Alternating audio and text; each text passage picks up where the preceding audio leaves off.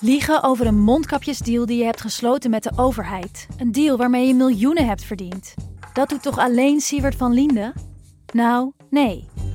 Ik ben Felicia Alberding en in de Mondkapjesmiljonairs duik ik met een team van correspondenten in andere schandalen. Want wist je dat Siewert helemaal niet uniek is?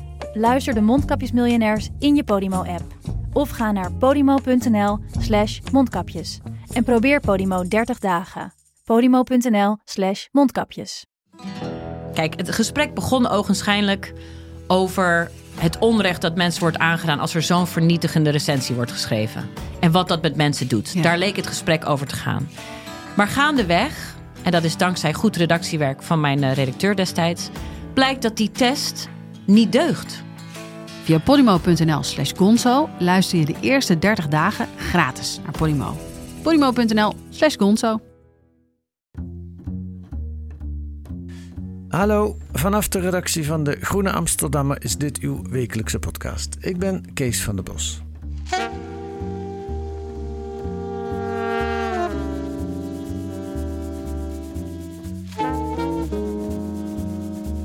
De WO, de Wet Open Overheid, is sinds ruim een jaar de vervanger van de WOP, de Wet Openbaarheid van Bestuur. Mooie namen voor wetten die in Nederland helaas slecht werken. Journalisten en burgers krijgen te maken met overschrijdingen van termijnen, die soms jaren duren, en dan volgen er vaak zwartgelakte documenten. Ach, leefden we maar in Noorwegen, waar ze de boel zo goed op orde hebben dat je via een automatische reply in veel gevallen meteen al je antwoord krijgt. Waarom loopt Nederland zo achter? Hoe functioneert die, nieuwe wet, die eigenlijk? Koen van Ven, onderzoeksjournalist en redacteur van De Groene, mocht vijf weken meekijken achter de schermen op het ministerie van Binnenlandse Zaken. En dat is het moederministerie van de WO. En deze week doet hij daarvan verslag in De Groene en nu zit hij in de podcast. Dag Koen. Dag Kees. Ja, normaal gesproken zitten we tegenover elkaar in dat kleine groene studiootje, maar jij zit daar nu alleen. Uh, Ja. uh, en ik zit in Nijmegen, maar uh, verder is alles hetzelfde, laten we maar zeggen. Ja, ja heel goed. Ja, behalve een gigantische storm buiten, geloof ik. Maar ja, dat, uh, ja, dat is ook de reden dat we dat zo moeten doen. Hey, ik stel voor, we gaan verschillende dingen doorlopen. Ik stel voor om met het ergste te beginnen. Dat is wat jij in, je, in het commentaar ook beschrijft. Uh, die wet open overheid die is bedoeld dus voor ons journalisten en voor burgers om overheidsinformatie op te vragen. Nou, we gaan straks bespreken wat er allemaal voor problemen mee zijn. Maar één probleem wat uh, nou, best wel regelmatig voorkomt is gewoon keiharde tegenwerking. Dat de overheid of een ministerie die documenten wel heeft, maar niet wil geven. En jij geeft daarvan, je hebt daar een eigen ervaring van die je beschrijft in, in het commentaar. Uh, vertel, het, uh, vertel het eens. Ja, dat, dat, dat is inderdaad best wel een verhaal. Ik bedoel, we zitten dan alweer drie jaar geleden. En op dat moment, dus nou ja, de zomer van 2020, keek ik samen met een collega van de VPRO, van het programma Argos, keken we een beetje vooruit en dachten we, goh, er komen Tweede Kamerverkiezingen aan. Um, op dat moment speelden er allemaal zorgen over desinformatie over inmenging uh, van buitenaf, over microtargeting. Nou, daar schreven we in die tijd veel over. Dan moet je even uitleggen, wat is microtargeting? Ja, dat is eigenlijk meer een zijspoor hoor. Maar dat is eigenlijk het. Nou ja, ik, ik noem dat altijd het op maat snijden van, van propaganda. En, en dat heel gericht aan mensen online uitserveren. Dus ja. dat je zegt, oh, uh, Kees woont in Nijmegen, dus geef ik hem een een speciale boodschap die alleen is voor mensen in Nijmegen. Ja, ja. Um, ja. En je kunt daarmee en, ook alle GroenLinks-kiezers, tenminste voor zover je dat weet, van informatie voorzien waarvan je denkt dat zij daar gevoelig voor zijn, bijvoorbeeld. Bijvoorbeeld, bijvoorbeeld. Ja, ja, ja, ja. ja. Dus, okay. dat, uh, dus daar waren wij nieuwsgierig naar. Ja. Nou, dan, uh, dus we dachten, we gaan inderdaad naar, je zei het al in de inleiding, het moederdepartement Binnenlandse Zaken. Dat waakt over verkiezingen en... Um, in dit geval toevallig dus ook over de wet openbaarheid bestuur. En daar dienden we een verzoek in om eigenlijk hier uh, naar plannen te vragen, maar ook naar een wet die in ontwikkeling was op dat moment. Mhm. Mm -hmm. uh, omdat we gewoon benieuwd waren hoe gaan de aanstaande verkiezingen uh, tegen dit soort fenomenen beschermd worden. Ja. Nou, wat toen volgde was een enorm lange en slepende procedure. Die um, um, nou ja, ik ga hem gewoon zo snel mogelijk vertellen hoor. Het Doe kwam in ieder geval op neer dat we na meer dan een half jaar, toen we echt al ruim na de verkiezing zaten, kregen we bericht... eh, eh, kregen we eigenlijk wel gewoon de stukken. Maar die waren zonder uitzondering volledig gelakt. Dus die waren totaal onleesbaar gemaakt. Ja. E- Even nog tussendoor, de, de termijn is eigenlijk zes weken, geloof ik, hè? Die in de wet Eh, staat. ja, toen, ja, ja, toen onder de WOP tegenwoordig is hij ingekort naar vier. Dus Ja. onder de WO. ja. En, maar ik moet zeggen, daar houdt eigenlijk geen journalist en ook geen ambtenaar. Eigenlijk gaat iedereen er wel vanuit dat dat in principe niet kan. Nee, dat red je niet. Dus dat, en daar zijn, we, daar zijn veel mensen ook altijd gewoon heel sportief in. Van oké, dat snappen we en daar komen we uit met elkaar. Maar in dit geval kwamen we er niet uit. Want nou ja, die stukken kwamen niet. Nou, dat had- werd een heel slepend traject. Dat duurde eh, en dat duurde. Tot ook het moment dat we ook daar even niemand meer te pakken kregen op het ministerie. Ja, en toen hadden deze VPRO-journalist en ik het echt een beetje gehad. Toen hebben we een bezwaar ingediend en een klacht. Ehm, eh, ja, ik, ik sla even wat details over. Ja, Die het voorwoord van de Groene deze, Ja, deze week. Ja. Eh, en toen eindigden we in het, nou ja, wat is het? Ik geloof het najaar van 2021. Eindigden we bij een bezwarencommissie eh, op dat ministerie. Tenminste, het was via videoverbinding, maar zij zaten op het eh, ministerie van Binnenlandse Zaken. Ja.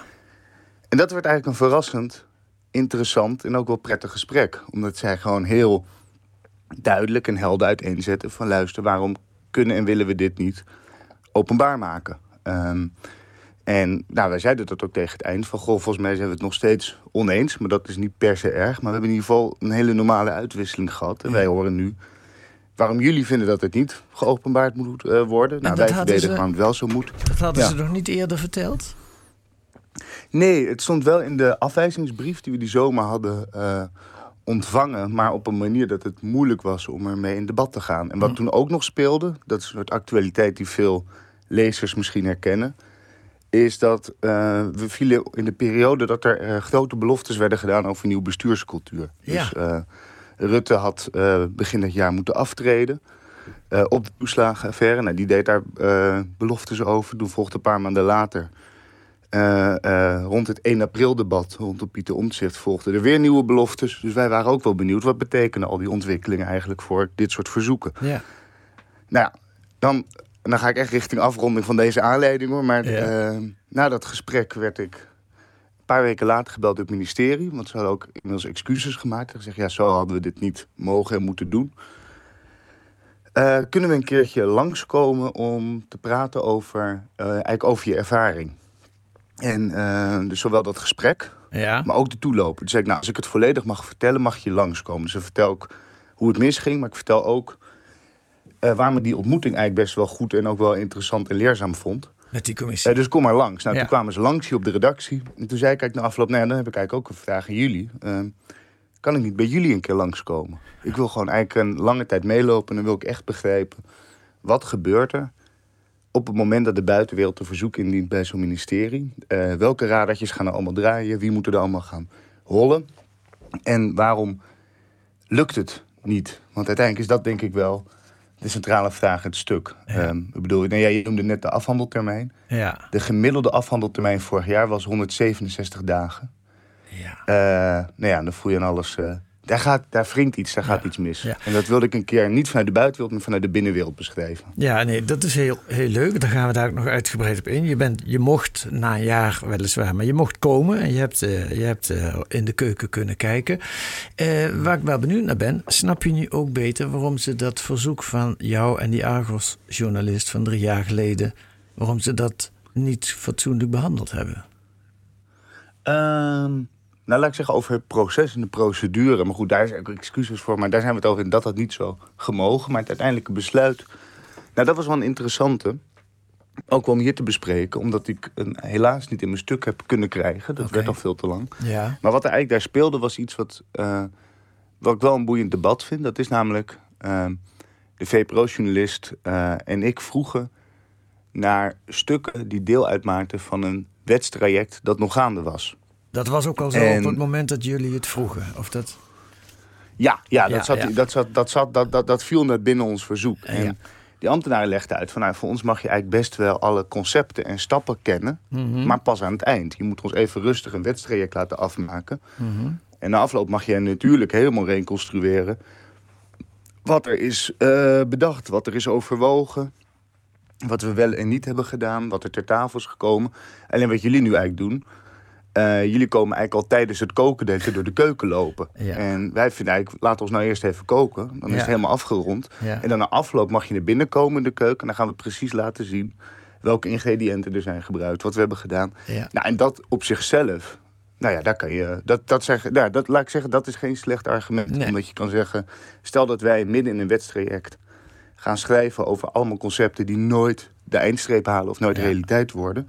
Dan ben je eigenlijk verslag gaan doen van een realiteit die, ja, die alleen nog maar Ja. in een soort theorie of in hoofden bestaat. Dus Ja. nou, dat was eigenlijk de aard van het debat. Ja, dat wel dat, boeiend. klinkt- ja, dat, dat is zeker boeiend. Alleen wat ik me dan wel afvraag is, dat hadden ze toch ook gewoon binnen die termijn van zes weken aan jullie kunnen vertellen? Nou, precies. Daar, daarom waren wij zo boos. Omdat we dachten, dit wist je. Dus als je... Waarom hebben we hier met elkaar zo enorm lang over moeten doen? Want eigenlijk, ja. nogmaals, dit zijn heldere en duidelijke argumenten. Ja, Daar, wij zijn dan ook wel... Wij zijn, tenminste, ik beschouw mezelf als een redelijk journalist. En die Ja. collega van de VPRO, David Davidson ook. ja, Ehm, dus dat had zeker gekund. Daar, Ja. En daar is trouwens ook dus excuses voor gemaakt. Van ja, nee, dit was deze procedure en hoe we dit hebben gedaan was gewoon niet goed. Ehm, en, eh, maar goed, daar is dus wel een heel vervolg weer uitgerold. Dus dat is eh, ja. de positieve kant. Ja, en vanwege dat vervolg zitten we hier nu met elkaar te praten. En heb jij een artikel in de- deze week in De Groene uitgebreid beschreven. Ja, ik wil toch nog even eh, terugkomen, want dat gaan we dan daarna... eh, kijk, we gaan het hebben over de, de, als mensen wel de wet uit willen voeren. Het is wel belangrijk om te constateren dat wat jullie meegemaakt hebben geen uitzondering is. Hè? Dat het eh, best vaak voorkomt. Er loopt nu een Shell-WOP bij Follow the Money Ja. die al vier jaar bezig is... en waar ze, waar ze, waar ze weigeren documenten te geven. Ik herinner me van eigen tijd bij Argos dat we een keer een eh, document op het spoor waren van eh, VWS, eh, Volksgezondheid. Ja. Wij, wij wisten zeker dat het bestond, maar het ministerie zei dat het niet bestond. En uiteindelijk hebben we de ambtenaar gevonden die zei: Ik heb het in opdracht van mijn chef moeten vernietigen. Ja, dat ja, is ja. totaal illegaal en dat soort praktijken ja, gebeuren ook. Zeker, zeker, zeker. Absoluut. Ik bedoel, en, en dan ja, eigenlijk precies een soort opsomming die jij nu geeft. Ja, Ja, dat is wat we kennen van journalisten onderling. Van gesprekken die je met elkaar voert. Die, eh, nou ja, eh, bij de Vereniging voor Onderzoeksjournalisten. eh, dat Ja. heeft elk jaar een conferentie. Daar worden eindeloos veel zaaltjes ingericht. ja. Mede, daar ben ik ook bij betrokken organisaties waar we het hier over hebben. Dus Ja. dat klopt. Ja. Ik bedoel, dat is het kopje onwil, zeg maar. Ja, het kopje. Gaan we nu naar het kopje ja, onmacht, moeten we misschien zeggen. Nou, laten we ook beginnen bij het VVOJ-congres, de Vereniging van Onderzoeksjournalisten van, wat zal het zijn, drie of vier jaar geleden. Ik weet niet of jij er ook was. De keynote spreker ochtends was een Deense journalist. Ja. En die zei, eh, eh, ja, ik had eigenlijk een, eh, voor deze lezing een WOP-verzoek gedaan... om aan jullie te laten zien hoe snel dat gaat. Maar toevallig is het nou net fout gegaan. En toen heb ik maar even een andere WOP gedaan. Ik heb alle e-mails van de burgemeester van Kopenhagen, was het geloof ik, opgevraagd. Had hij drie dagen geleden Ja. gedaan. En hij drukte op een knopje en wij zagen ze allemaal voor ons op het scherm. Ja. eh, zo kan het ook. Eh, zeker, zeker. Zo kan het zeker ook. Ik bedoel, er wordt heel veel naar Scandinavië gekeken. Ja, ook wel naar Verenigd Koninkrijk. Daar, daar zijn trouwens ook wel wat nuances op hoor. Dus ik geloof, Noorwe- Noorwegen is echt, dat is wel, daar kan zo'n beetje alles. Maar ik geloof dat het Denemarken is. Ja, Denemarken en Zweden. Krijg je dat soort externe e-mails van de burgemeester zo'n beetje per omgaande. Maar Ja. is bijvoorbeeld interne communicatie weer niet op die manier ja. zo makkelijk en snel opvraagbaar. Dus er zitten wel wat nuances. Maar het klopt, we kijken heel graag naar Scandinavië als het hierover gaat. Ja. Ja. En iets anders. Ik sprak eh, ter voorbereiding van dit gesprek met de jou vast wel bekende Roger Vleugels eh, over Oh ja. het functioneren van de WOP. En hij zei: Ja, wat je zeker ook moet vermelden is. We doen in Nederland allemaal heel erg moeilijk over die WOP-verzoeken. Maar wij zijn een land waar het minste WOP-verzoeken gedaan wordt. In, in, eh, tenminste, als je naar Scandinavische landen en naar eh, Atlantische landen, Engeland, Amerika. Ja. Eh, alleen in een gemeente als Birmingham kregen ze een paar jaar geleden eh, evenveel WOP-verzoeken binnen als alle Nederlandse gemeenten in Nederland. aan Nou, zeker. Ik denk dat dat wel. Nou, zeker. Maar, grappig, dat, grappig, dat klopt. Dat, dat, dat klopt. Dat is voor mij echt al heel lang zo. Dus, ja, En ik bedoel, ja, nou, ik ben benieuwd of hij ook de redenen gaf. Maar voor mij is het heel goed voorstelbaar. Want in principe is een beroep doen op de vroeger de WOP, tegenwoordig de WO. Ja. Het zou gewoon lekenrecht moeten zijn. Hè? Dat is gewoon iets wat je gewoon zou moeten kunnen doen vanuit huis. ja, Maar goed, de praktijk leert, het is stroperig, het gaat langzaam. Dus het is ook niet iets waar, uh, laat ik zeggen, als je het een paar keer hebt gedaan, het is niet dat je heel veel enthousiaster wordt over dat proces. Nee. En wat denk ik ook wel geldt, zeker als je het afzet tegen Anglo-Saxische werelden, uh, of Anglo-Saxische landen. Uh, maar dit zeg ik voor de vuist weg, is dat Nederland heeft ook altijd meer een soort poldercultuur van we even bellen, kunnen we niet gewoon via de voordeur krijgen of even naar de achter. Ik bedoel, ja. vaak probeer dat formele proces ook gewoon te ontwijken, omdat het is gewoon geen, het is gewoon niet leuk om zo'n verzoek in te dienen. Het is gewoon gedoe. Ja. Ja. En wat Roger ook zei, bijvoorbeeld er is nog steeds heel veel gedoe over de WOPs die er lopen, of de WO's, weet niet hoe moet je dat hek zeggen? Zeg je, ja, de WO. ja, nu de WO. De WO Over corona. In al die landen die hij noemde, dus Engeland, Amerika, Scandinavische landen, zelfs de Baltische landen, Estland, Letland en Litouwen, zijn die WOPs in grotere aantallen gevoerd en die zijn allemaal geantwoord al. In Nederland loopt dat nog steeds. Ja, ja nou dat is, dat is, dat is nu het grote actuele drama als het gaat om openbaarmaking. Dus daarbij zie je ook dat de huidige minister van Volksgezondheid, uh, Ernst Kuipers, ook gewoon de hele tijd zegt: ja, luister, we kunnen niet sneller, uh, het, het, kan niet. En een, en een buitenwereld die ook gewoon terecht zegt: ja, luister, dit was de grootste crisis uh, sinds de Tweede Wereldoorlog. Tenminste, dat zij zowel politici als journalisten zeiden dat een paar jaar geleden. Ja. Uh, en ja, het zal wel moeten. Ja. En dat, en dat zie je. En dan, en daar, nou, ik denk in die casus zie je dus hopelijk terug waar, wat mij betreft, inderdaad dat stuk over gaat. als een, die botsing tussen binnen- en buitenwereld. Dus een buitenwereld die zich heel principieel opstelt. Dus zegt: luister, het, het zal wel moeten. Want mhm. was een grote crisis. Dus ja, hoezo kan het niet? En een binnenwereld die zegt: ja. Uh, nou, we willen wel, maar het lukt gewoon niet. En dan gaan ze standaard opzommen, dat maakt niet uit welke ambtenaar je spreekt, van hè, er zijn nu honderd juristen mee bezig. Ja. Het gaat over miljoenen documenten.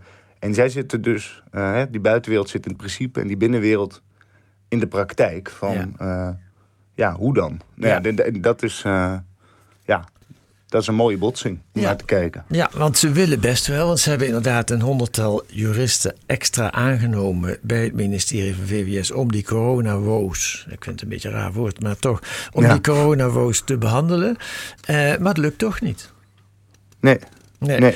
Nou, en nu komen we eigenlijk bij jouw verhaal, Koen. Want jij hebt nu rond mogen kijken, weliswaar niet het ministerie van VWS, wat notoire ook wel een slechte naam heeft als het om de WO gaat, maar het ministerie van Binnenlandse Zaken. Um, En wat, wat trof jou nou het meeste? Nou, wat mij denk ik het meeste trof was. Uh, nou, los van wat ik net al zei, dus die binnen- en buitenwereld en hoe communiceren die met elkaar. Ja. Wat ik heel boeiend vond, is wel dat je ziet dat. Um, um, niet eens zozeer die verandering van WOP naar WO, wat je zou kunnen zeggen. En dan zouden we heel erg de details in kunnen, maar zoveel is er wezenlijk ook niet veranderd. Nee. Uh, op een aantal dingen na. Er is nu een waakhond ingesteld. Dus er zijn wel echt wat een paar kleine verbeteringen. Mm -hmm. Maar de grootste verandering zit hem denk ik in de de aangekondigde cultuurverandering, waar ik het toen straks al even over had. Dus er moet een nieuwe bestuurscultuur komen. Rutte heeft radicale nieuwe ideeën daarvoor beloofd. Ja. Um, er zijn in de nasleep van de toeslagenaffaire uh, cultuurprogramma's op gang gekomen om opener, transparanter te werken. Mm -hmm. En nu krijg je, en dat is heel grappig, want dat is eigenlijk niet echt zichtbaar voor de buitenwereld. Ik merk ook dat journalisten, waaronder ik zelf, daar ook vaak over klagen van, oh, ah, wat een beloftes. Uh, maar in die binnenwereld zie je wel wat gebeuren. En dat is namelijk dat ook de ambtenaren zich heel erg afvragen: wat betekent dat voor mij? Uh, mm-hmm. Moet ik nu ineens het volle licht gaan werken? En daar zie je ook best wel wat angst voor. Mm-hmm. Uh, dus ik moet zeggen, het stuk is ook doorspekt van mensen die best heel eerlijk zeggen: van ja, ik twijfel wel eens wat ik nu wel en niet moet opschrijven. Ik yeah. twijfel of ik dit naar iemand mail of dat ik toch even ga bellen. Yeah. Yeah. nou ja, allemaal dat soort dilemma's. Daar zie je nu ambtenaren mee worstelen. Uh, nou, bijvoorbeeld iets anders. Dat is wel echt een hele concrete verandering. Sinds die beloftes over nieuwe bestuurscultuur is ja, iets dat heet de beslisnota. Uh, ja. En dat betekent gewoon dat als er dat ministeries uh, eigenlijk achterbesluiten aan een nota sturen. waarin ambtelijke afwegingen, afwegingen en scenario's staan. Nou, er woedt nu wel volop een discussie binnen ministeries. Wat zet je daar allemaal wel en niet in? Um, dus um, raak je daar een heel droog document van waarin staat de minister had deze opties. Of zet je er bijvoorbeeld ook een, Uh, nou, ik noem dat maar even een krachtenveldanalyse in. Die Mhm. partij is mogelijk tegen, die is mogelijk voor, dus we gaan maar deze route bewandelen. Nou ja, dat, dat, dat verschil tussen wat is een soort van. Wat zijn objectieve afwegingen en wat is strategie? En wat schrijf je nou allemaal op? Nou, dat is echt wel een worsteling die je Ja. ziet. Ja, je bedoelt eigenlijk, dus er is een, in de cultuur, dat is al een cultuurverandering. Door de WOP en door nu de WO eh, passen ambtenaren soms, ja, moet ik het zelfcensuur noemen, toe. Dat ze zeggen, laat ik dit maar niet opschrijven, laat ik hier maar over bellen. Want als ik het opschrijf, dan is het voor de eeuwigheid, staat het ergens Ja. en kan het opgevraagd worden door een journalist. Precies. Ja, nou ja, dat, dat, dat, dat is echt een gesprek wat daar op gang komt. En Ja. in principe gaan hè, de trainingen er natuurlijk over en instructies van ja, dat moeten we natuurlijk niet doen. Hè? Want dat is niet transparantie. Hè? Transparantie is dat je dus werkt alsof je niet wordt bekeken en dan ga je dat gewoon doen. Ja, Maar het is wel zo dat, eh, nou ja, voor mij schrijft dat ook ergens op. Op het moment dat je het, dat je, eh, het volle licht op iets zet, dan is hetgeen waar je dat licht op zet veranderd. Is eigenlijk al veranderd. Ja. En dat zie je hier ook. Dus die mensen die werken weliswaar voor de publieke zaak, maar wel in anonimiteit. Dat is eigen aan ambtenaren, het zijn geen politici. En, eh, nou ja, en je ziet wel dat daar heel actief wordt nagedacht, maar ook met elkaar wordt gesproken in ja, dialoogsessies, aan de hand van spellen. Over wat betekent dit voor je en hoe moet je nu werken. Ja. Ehm, Ja. Hoe ga je bijvoorbeeld ook, vind ik ook wel heel boeiend. Ehm, niet eens alleen maar wat schrijf je op, maar hoe schrijf je dat op? Dus moet je, eh, vroeger was de doelgroep voor ambtenaren was altijd een andere ambtenaar of een bewindspersoon. ja, Daar schrijf je voor. Dus dan kan je gewoon helemaal losgaan met jargon, met afkortingen, maar soms ook gewoon best wel, nou, zoals wij hier onderling ook wel eens met collega's praten, gewoon dingen best wel bout zeggen. ja, Nu zie je dat die ambtenaren zich afvragen: goh, schrijf ik nou voor de buitenwereld of schrijf ik voor de binnenwereld? Ja. Nou ja, en dat soort discussies zie je constant. Dus mag, eh, mag je heel hard opschrijven. Het is niet zo erg dat die en die bedrijven misschien wel failliet gaan als we niks doen. Ja. Eh, Ja. Wat gewoon een analyse kan zijn. Als je later weet dat dat naar buiten komt. Nou, dat zijn eh, ja. dat soort worstelingen zie je. Dat is Ja. eigenlijk geen gunstige ontwikkeling. Hè? Dus het, het belemmert de vrijheid van de ambtenaar. Niet, niet feitelijk misschien, of niet eh, wettelijk, maar wel feitelijk, wel in zijn werk. Nou, hier kom je in een heel boeiend debat terecht. Ik merk wel dat ambtenaren instinctief heel erg inderdaad naar deze kant neigen. Ja, Wat je ook kan zeggen, en, maar dat, ik denk dan zou je eerst door een soort bepaald punt heen moeten raken, is dat het op een manier heel bevrijdend kan zijn voor ambtenaren. Dus als op het moment dat wij zien als, ik, ik ga gewoon die termen maar blijven gebruiken, als wij als buitenwereld zien, ehm, nou de minister had deze overwegingen allemaal op tafel liggen, ja, maar heeft uiteindelijk die keuze gemaakt, dan maak je ook een hele overzichtelijke scheiding tussen gewoon dat wat feitelijk is, had, is geadviseerd en dat wat uiteindelijk door een politiek iemand is gekozen. Ja. En dan krijg je, vind ik, ook een hele nette scheiding tussen wat is politiek en wat is ambtelijk. En je ziet namelijk ook, het is een heel opvallende ontwikkeling in Den Haag, dat sinds een paar jaar, met name het afgelopen jaar, ambtenaren steeds vaker klagen over hoe ze, nou zeg maar, door de politiek worden overgenomen. Ehm, hoe de politiek hen eigenlijk ook toe-eigent voor meer eh, politieke doeleinden. Ehm, Terwijl ze ambtenaren juist door deze openbaarheid kunnen laten zien: luister, ik heb alleen maar alle opties op tafel gelegd. Maar de keus lag ergens anders. Dan kan dat op een manier natuurlijk ook weer bevrijdend zijn. ja. Ehm, Maar goed, dit, dit is precies het debat hoor. Dus je hebt Ja. hier verschillende scholen in. En Ja. er zijn ook mensen die dat eerste zeggen: van ja, op het moment dat ik verkramp en zelfcensuur ga toepassen, eh, wordt het misschien juist wel weer minder transparant. Ja. Dus dit- ja, dit, dit, dit is precies het gesprek. Ja. Ja. En hoe komt dat eigenlijk? Want dat, dat heb je ook al wel vaker gezegd en geschreven. Wat zit er eigenlijk achter dat de politiek steeds, ja, hoe moet ik het zeggen, dichter op die ambtenaren lijkt te gaan zitten en steeds meer van ze eist: je moet wel opschrijven wat ik wil, wat ik wil horen. Nou, volgens mij zie je... het- Nou, dat heeft gewoon te maken met al een veel langer gaande trend van enorme controledrift in Den Haag. Dat je gewoon ziet dat eh, gewoon politici in brede zin, niet alleen maar kabinetsleden, maar ook, eh, ook Kamerleden, eigenlijk alles en iedereen die politicus is in Den Haag, eh, wel echt lijden aan, aan iets van controledrift. En het ook moeilijk vinden om kwetsbaar te zijn. Eigenlijk moet elk gevaar gewoon afgedekt worden. En dat als je politie zelf spreekt, of hun adviseurs of hun spindokters, dan zit daar eigenlijk achter van ja, we leven in een wat meer dogeloze tijd. Dus Ja. zodra je een keer misstappen gaat, of je bent, of je toont je dat inconsistent of ambigu of je twijfelt ergens over of je, of je begaat gewoon een fout, dan uh, lig je meteen op de grond. Ja. Nou, daar is in reactie op een enorm controleapparaat opgetuigd met voorlichting. Ehm, het is allemaal echt al veel langer gaande. Ja. Uh, alleen de meest recente ontwikkeling van de afgelopen jaren is dat die controledrift, die eerst vooral ook over beeld ging, inmiddels ook is doorgestoten naar, uh, nou ja, naar de ambtenarij zelf. Dus eigenlijk willen we uh, de, ja, dat.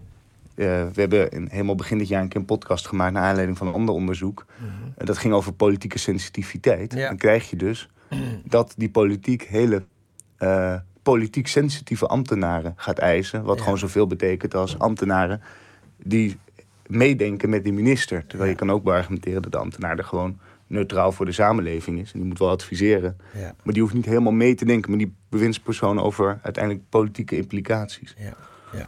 Nou, dat is inderdaad, daar, daar hebben we wel een mooie podcast over gemaakt. Daar kunnen mensen eh, altijd naar terugluisteren. Laten we dat even liggen, dat, dat, die relatie tussen politiek en, en ambtenarij. Laten we even naar het andere gaan. Het, eh, in jouw stuk, de, over de binnenwereld. Dus hoe er daar op zo'n ministerie...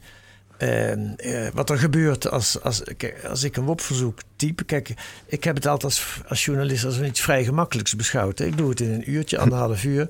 Je typt Ja. een, een A4'tje en vervolgens zijn zij daar maanden aan het werk. Dus wat dat betreft is het een heel ongelijke verdeling van taken, zal ik maar zeggen. Maar wat Ja. ik, wat ik eh, ook al wel uit, uit relaties of uit eh, verhalen van mensen die daar werken hoor, maar nu ook weer uit jouw verhaal.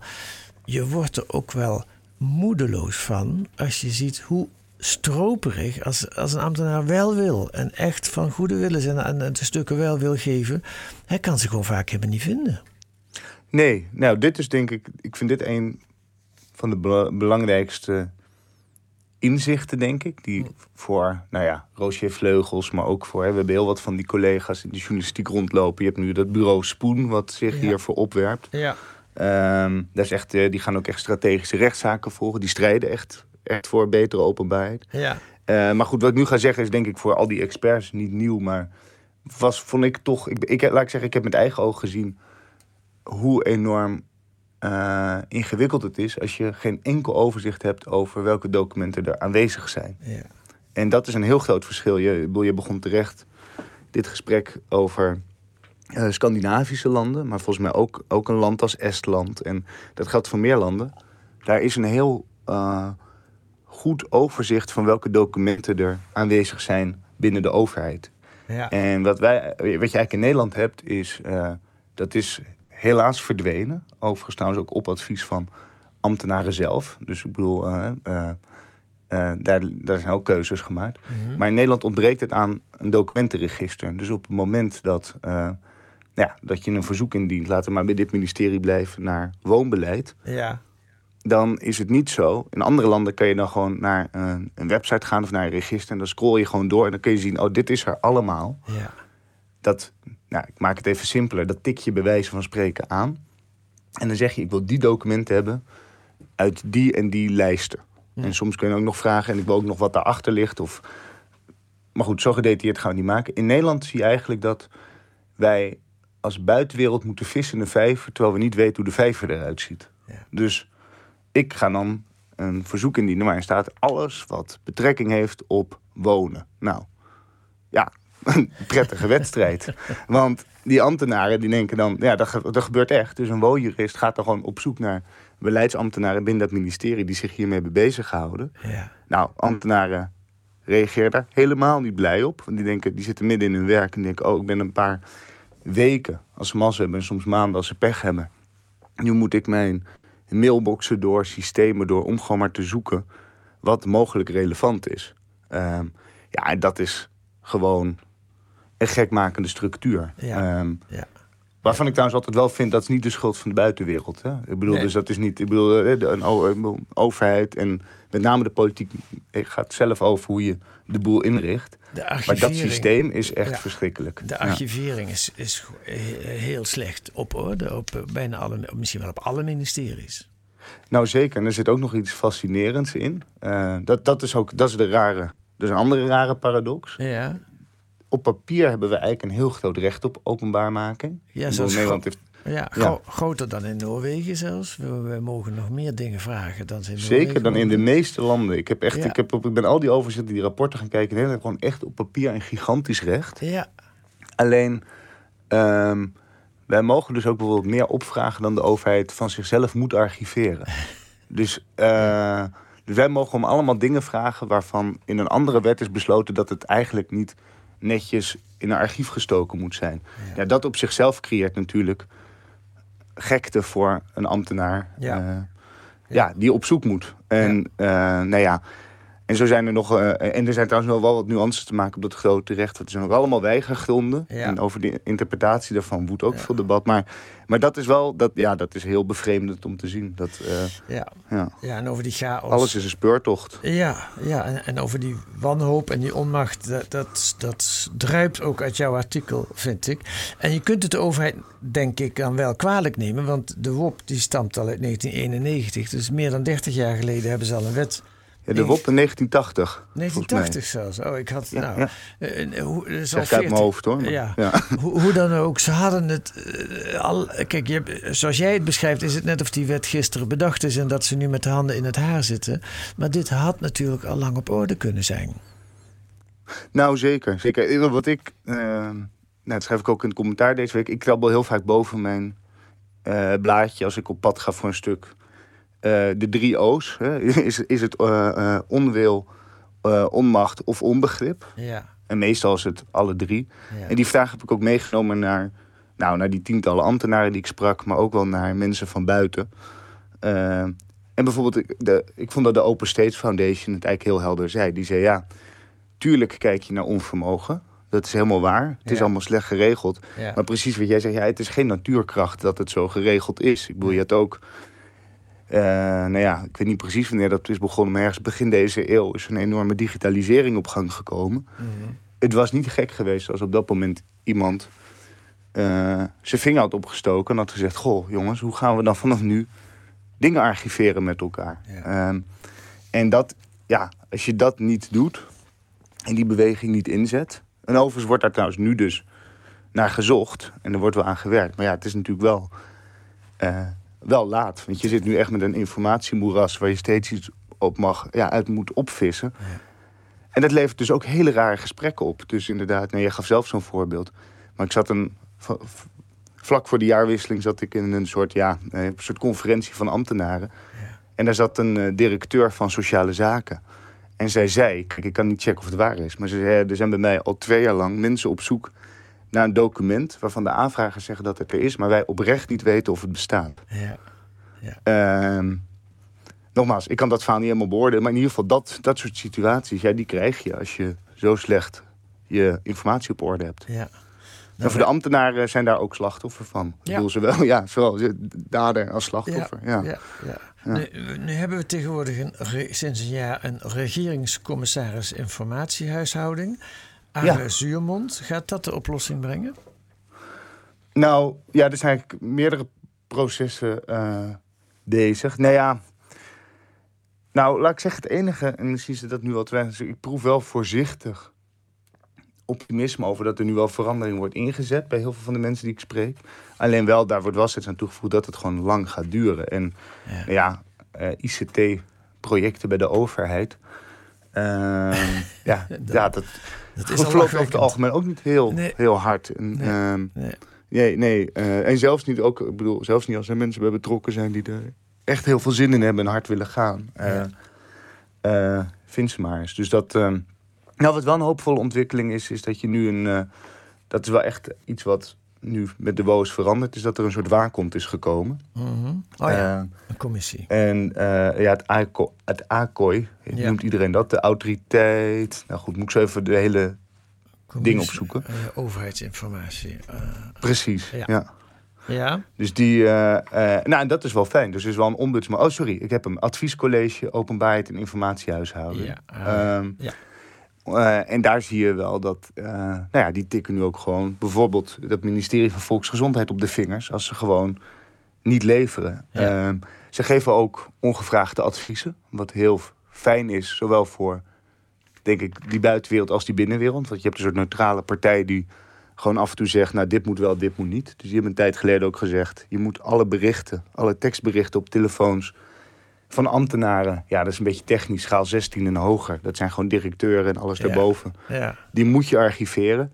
En dan merk je dat er wel ook bij die ehm, op zo'n ministerie opluchting is. Want ze zei, ja, als wij zelf die norm hadden moeten verzinnen, Ja. ja, dan gaat iedereen zeggen: hoe kan je nou jezelf een norm opleggen? Dus er is nu in ieder geval een soort autoriteit, een soort speler bijgekomen die soms nou ja, tussen die binnen- en buitenwereld in kan gaan staan. En als een soort ombudsman daarin functioneert. Dat is een positieve ontwikkeling. Ja, lijkt me ook. Nou zit daar natuurlijk nog wel weer een geweldig cultuurprobleem. Als zelfs de minister-president het nodig vindt om zijn eigen appjes gewoon maar weg te gooien. Eh, naar hem goed dunkt.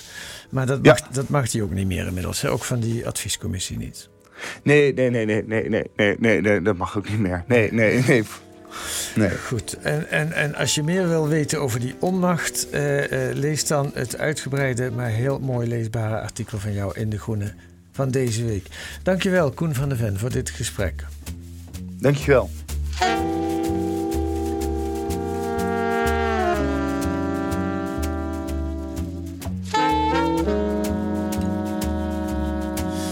Wat staat er nog meer in De Groene deze week? Een onderzoek naar de Nederlandse chemie- en raffinagesector.